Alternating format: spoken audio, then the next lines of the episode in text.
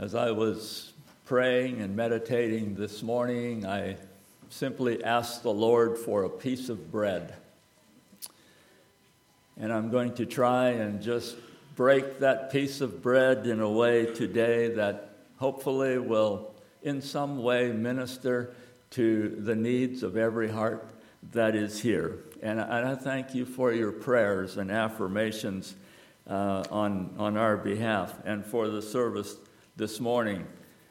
The verse that we'll be focusing on uh, to introduce the message, actually, the title of the message is simply Bearing His Image. Bearing His Image. Exodus and chapter 20 and verse 7 simply says this Thou shalt not take the name of the Lord thy God in vain.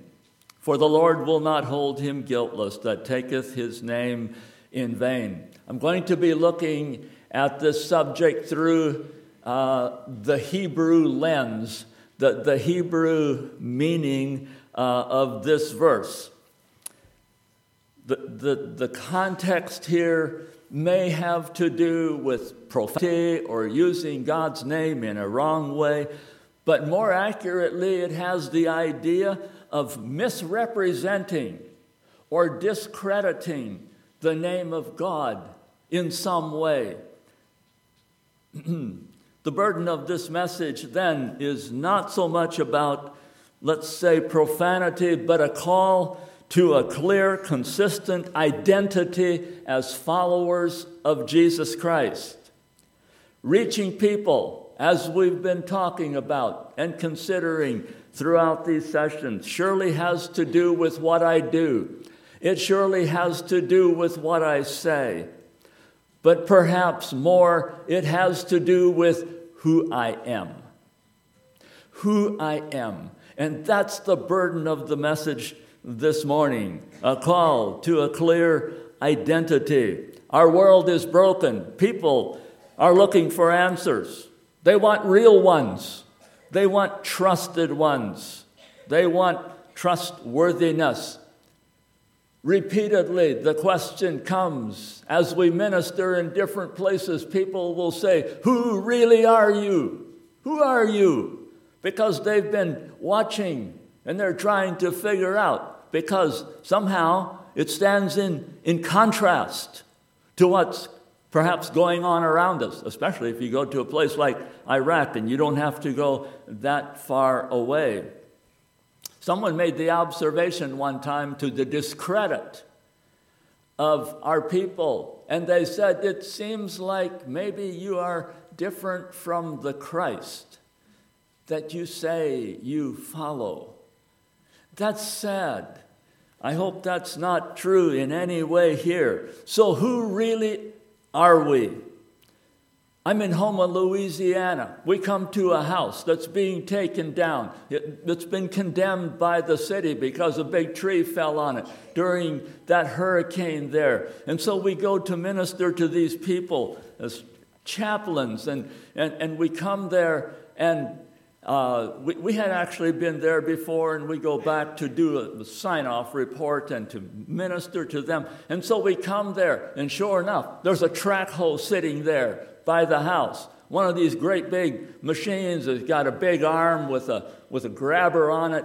And uh, by the time we got there, they had already taken about a third of the house down, and now the attic is open. And, and the man and his wife are, are scrambling around to get the last of their what things that go in the attic. You know, maybe the people in Missouri don't do that, but in Virginia we tend to do that. There's some things in the attic, we go after it because it was important to them. They were scurrying around. But beside that track hoe, there was a young man standing there that was to operate this machine. He was strong, he was built, he was the kind of fellow, had tattoos, you know, and that kind of thing. And, and, I looked at him and I said, you know, that's a young man, aside from the fact that he's not a follower of Jesus Christ, obviously, really has things together. He's got life in the palm of his hand. The couple that was busy working there, they went away from the scene for a little bit, and this man steps over to me and he says, Who really are you? I said I could answer that different ways. I could say that, well, who am I? Maybe we're Mennonite, maybe we're, Met, or we're uh, you know, whoever. But I said, I choose to say that I am a follower of Jesus Christ. And you know what he asked next? He said, What do I need to do to make my wrongs right? Really? I said, That has nothing to do with operating a track hoe. That has nothing to do with being built solid muscle and having life. To, it has nothing to do with that. The man was serious. What do I need to do? I said, Son, the sun was beating down. And I said, Let, us move over under the tree. We picked up some boxes there and went over, sat under the shade of the tree. And my wife was there too. And he said, She needs to come too. She's, she's wise. I said, I understand this. And so she came. We went over, sat under the tree. And the man began to ask serious questions. What do I need to do to get relation, to have relationship with God? What do I need to do? And I began from the beginning to tell him the story. And after a while, the young man said, No one, no one has ever told me the story. No one. But my point here is why did he ask? Why did he ask? in Khazar camp, we're back in Iraq. We're sitting in a tent, and people say, Who are you? Well, you're, you're Americans. Yes, we're, we're Americans. And I say, okay, so they have this, this, this cloudy look on their face. And I know what they're thinking. They're thinking, you people are from America, and you're here bringing a message of hope. You're bringing something good to us that will help us, but, but there's Americans here that are killing people. And, and, and, and there's an uncertain sound. And I say to them, you know what? America is where my plane flew from. That's where my plane came from. And yes, I am an American, but more than that, I am a follower of Jesus Christ. My message is different. How do they know that difference? They just see that difference. They know it. The man in Israel, I'm walking through the old city. He's standing there in the door of his store. And, and I walk up to him, and he says, We start a conversation about, about Christian. And so we're talking, and I, I challenge him. I say, Well, who are they? And we, we start talking conversation. And then he, he says, Well, it, it seems to me that there's this, uh, there's this born again kind. I say, Really? Born again kind? Who are they? Okay? And that now, now it's his turn. Okay, and so I, I start getting out of him, and I, and I soon find out that he understands there's a difference between Christians and Christian Christians. Right? Does that make sense? All right. so, in this passage, Thou shalt not take the name of the Lord thy God in vain. Part one. Part two is, For the Lord will not hold him guiltless that taketh his name in vain. That's really sobering, is it not? So we have a direct command and we have a sobering consequence here. Let's just look at that a little bit more in the, in the context. And, and I, I uh, maybe, maybe you study it for yourself, but in Exodus 2, the name, as it's used here, simply means a definite or a conspicuous position as in identifying with, taking, having a definite or conspicuous position with the Lord thy God. That's personal. that talks about an internal relationship that has some kind of an external identity that is unmistakably clear. The image of someone, something. And so, in the context here, you know, God has always called his people to identity. If we were to study in Exodus 2, it, it, or in Exodus 20, there in verse 2, for example, God says, I, I am the Lord thy God that brought you out of the land of Egypt, out of the house of bondage. And, and so there we have a clear call to identity, a clear, a clear call to bear the image of God Egypt, bondage. The concern God had was He didn't want His people to become integrated in Egypt and to uh, adopt the culture of the heathen, their lifestyle, their vanities, whatever went with Egypt. Yes, they were in, but they were not of. That's New Testament teaching too, isn't it? Yes, Jesus clearly spoke of that. And, and, and on through here, we see a call to identity and worship.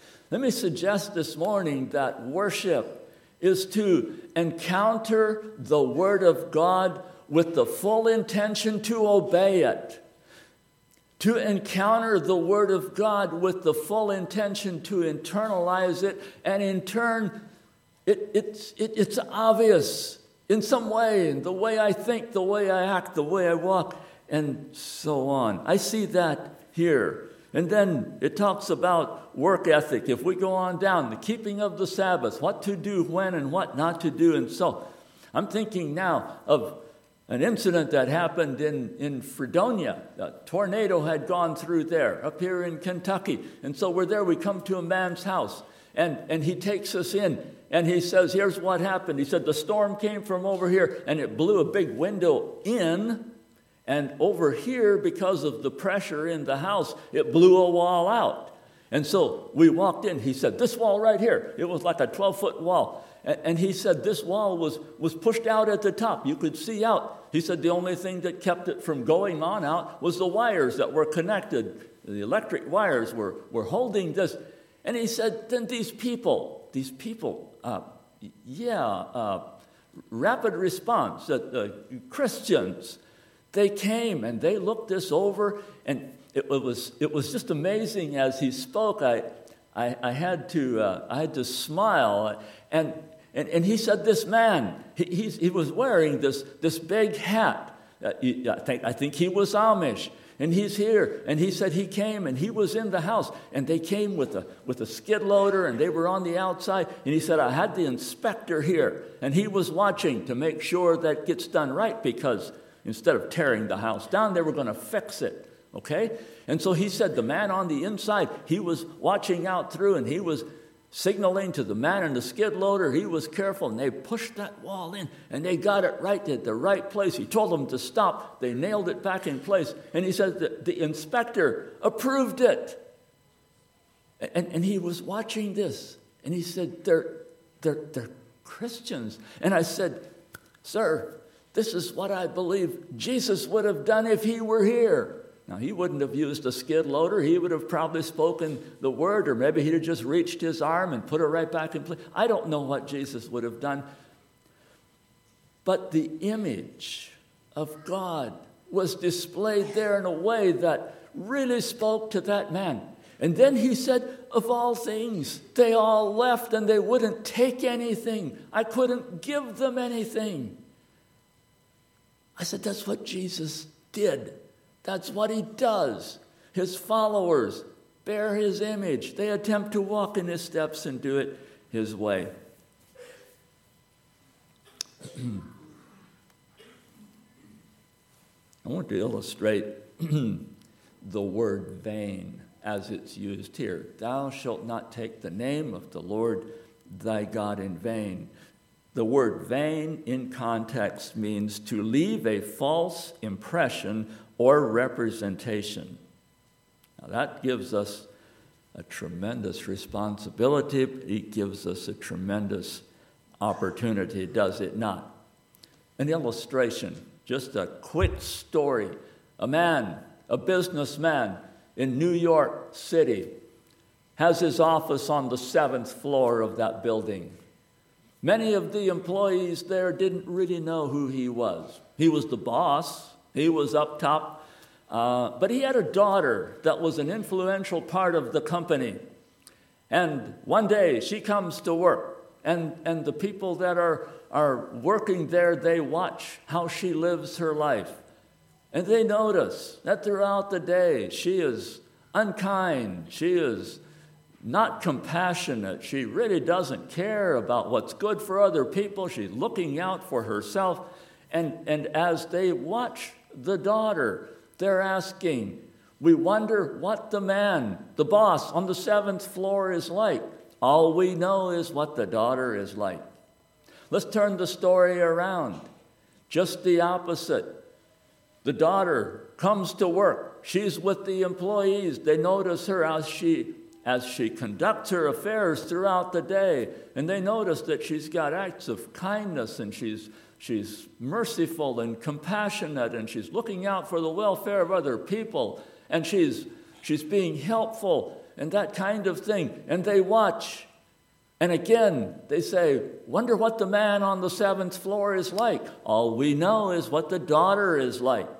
At the end of the day, the daughter goes to the top of the elevator and she steps out to meet her father, who is the owner and the boss of the company. Now, I'm not putting him on the same level as God, okay? But, but that's the story. And she steps out to meet him, and he says, Well done, good and faithful servant. You have borne my image today.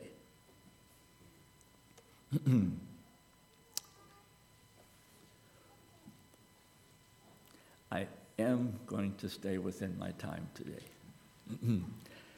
I want to reference a scripture in Genesis chapter 1, verse 26, and it simply reads like this And God said, Let us make man in our image after our likeness, and let them have dominion over the fish of the sea, and over the fowl of the air, and over the cattle, and over all the earth, and over every creeping thing that creepeth upon the earth. So God created man in his own image. In the image of God created he him, male and female created he them, and God blessed them. And God said, Be fruitful, multiply, and replenish the earth and subdue it, and have dominion over the fish of the sea, over the fowl of the air, and over every living thing that creepeth upon the earth. I want to just shine a little bit of light here because we don't have time to really flesh this idea. But we have the idea here of bearing the image.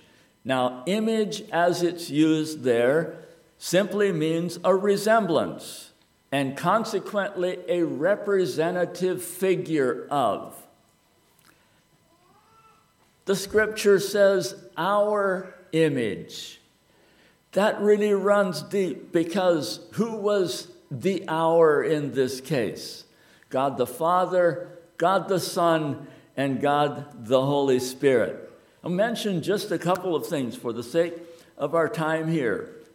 John 1 1 says, and, and we're talking now about bearing the image of God. In the beginning was the Word, and the Word was God. I'm sorry, the Word was with God, and the Word was God. The same was in the beginning with God. All things were made by Him, and you know how it goes on. All things were made by Him, and without Him was not anything made that was made. Goes on to say that in Him was light, life, and the life was the light of men, and so on. The point that I want to make here how do I bear the image of God who I haven't seen? God is His Word. You're here at Bible school, intense teaching from the Word as you internalize the Word. You, you memorize it, you internalize it, it becomes who you are. And it directs your steps. It, it, it uh, helps us to, well, the words that we say, our actions and all, should be a direct result of who I am, right? And who I am is what I internalize, it's what I become. What I eat is what I become. And as a result, you remember the teaching, uh, one of the other uh, evenings, the people that sat in darkness have seen great light. And so, as the word is internalized, it becomes a part of our, life. our life. Out of that comes light to the darkness. Jesus said, If you've seen me, you've seen the Father.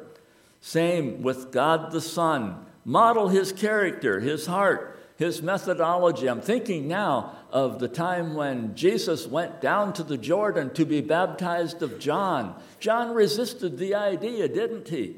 He said, I have need to be baptized of you. And Jesus said, Suffer it to be so now, for thus it becometh us to fulfill all righteousness.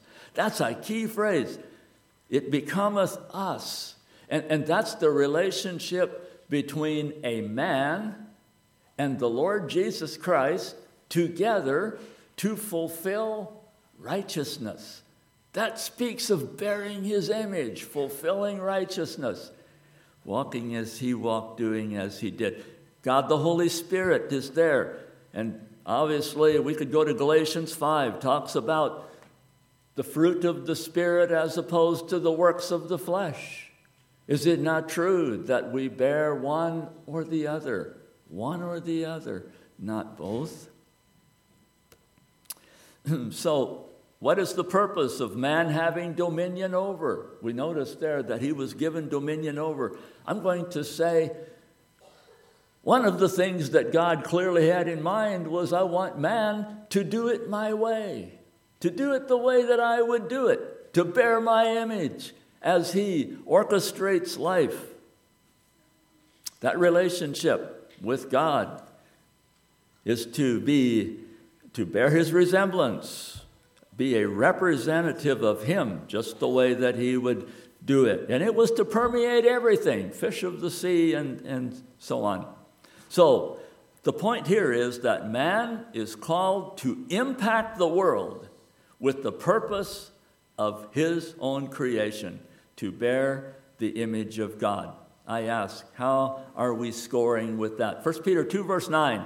But ye are a chosen generation, a royal priesthood, and holy nation, a peculiar people, that ye should what? Show forth the praises, exemplify, bear the image of him that has called you out of darkness to walk in his marvelous light, which in time past were not a people, but now are the people of God, who had not obtained mercy, but now have. Oh, that's so powerful.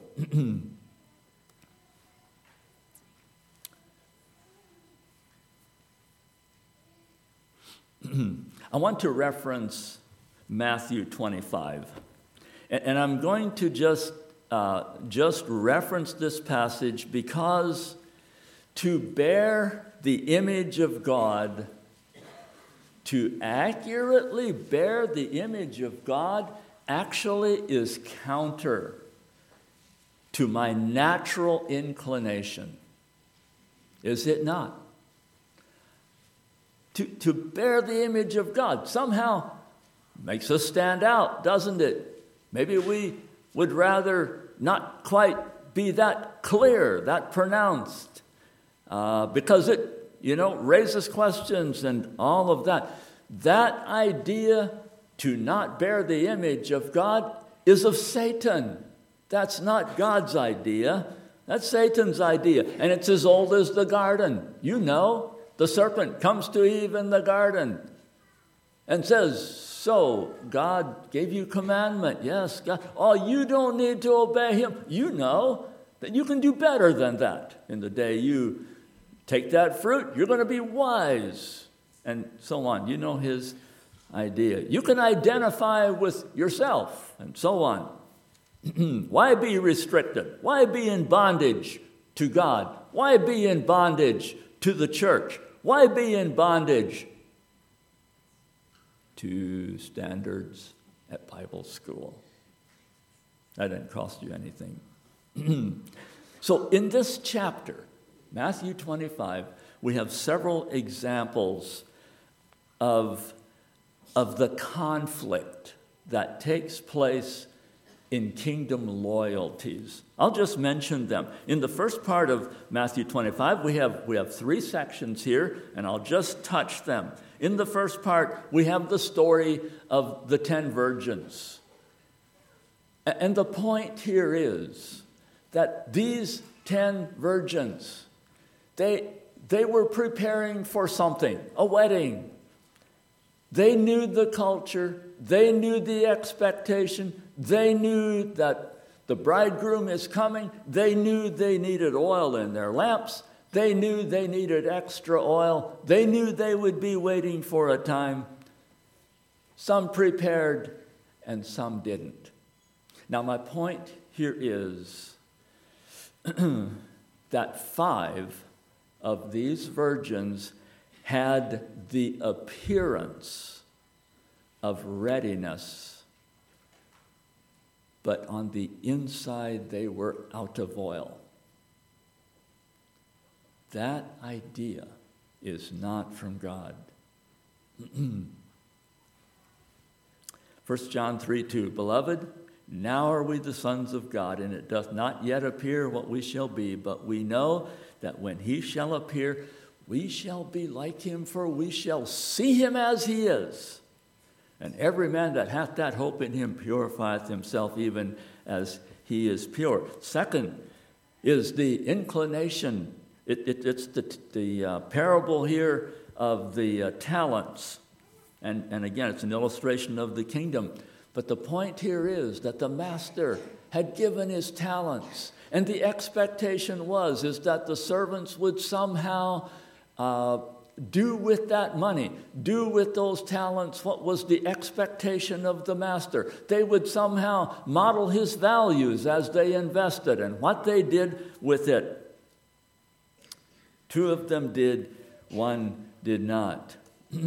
How are we doing with what has been invested in us. God has made a tremendous investment in us. He's gone to a far country. He's coming back. He's going to ask us, How did you do? What did you do with what I've entrusted to you? The values I've given you? Have you borne my image with what I've given you? Talents, abilities, and so on. Have you invested them in the kingdom? But the real sobering part now is in, in the last part here, we have the, uh, the, the judgment, the scene of the judgment here. And you will remember that in the context of our study, we said the Lord will not hold him guiltless that taketh his name in vain. Just making a few comments here. So, Jesus here talks to the righteous. And in verse 35, for example, he says that I was and ye gave. I was thirsty, and ye gave. Notice that all the way down through. I was, and ye did. I was, and you visited, and so on. I was. And, and the righteous said, Lord, when, when did all that happen? Let's just say that they had internalized the will of the master to where it simply came out. They were bearing his image, they were doing it just the way the master would have done it. That's the call. And then he speaks to the ones on the left. And, and we just replay the scenario. He says, I was, and you did not. I was, and you did not. Again and again. And we notice the consequence there. I'm going to close with one more story. We bear something. We bear something. What perspective does the world around me have of my Father in heaven because of what they see in me? It's a sobering question. Story takes place in Bangladesh. A young man we learned to know there. He had gone to Australia for training uh, and went to school there. And while he was there, he came in contact with a young lady. It happens between young men and young ladies, doesn't it? Still happens today. But he, he, he, he got to know this young lady, and, and actually they decided to get married. Now, I'm not giving this as the model, I'm using it for the sake of illustration. She was a believer, he was not. He was Muslim. But, anyways, uh, one day she gave him a Bible as a gift. Okay. And he takes the Bible and he receives it as a gift from her. He puts it on the headboard of his bed and leaves it there. They were just about to get married, they were engaged.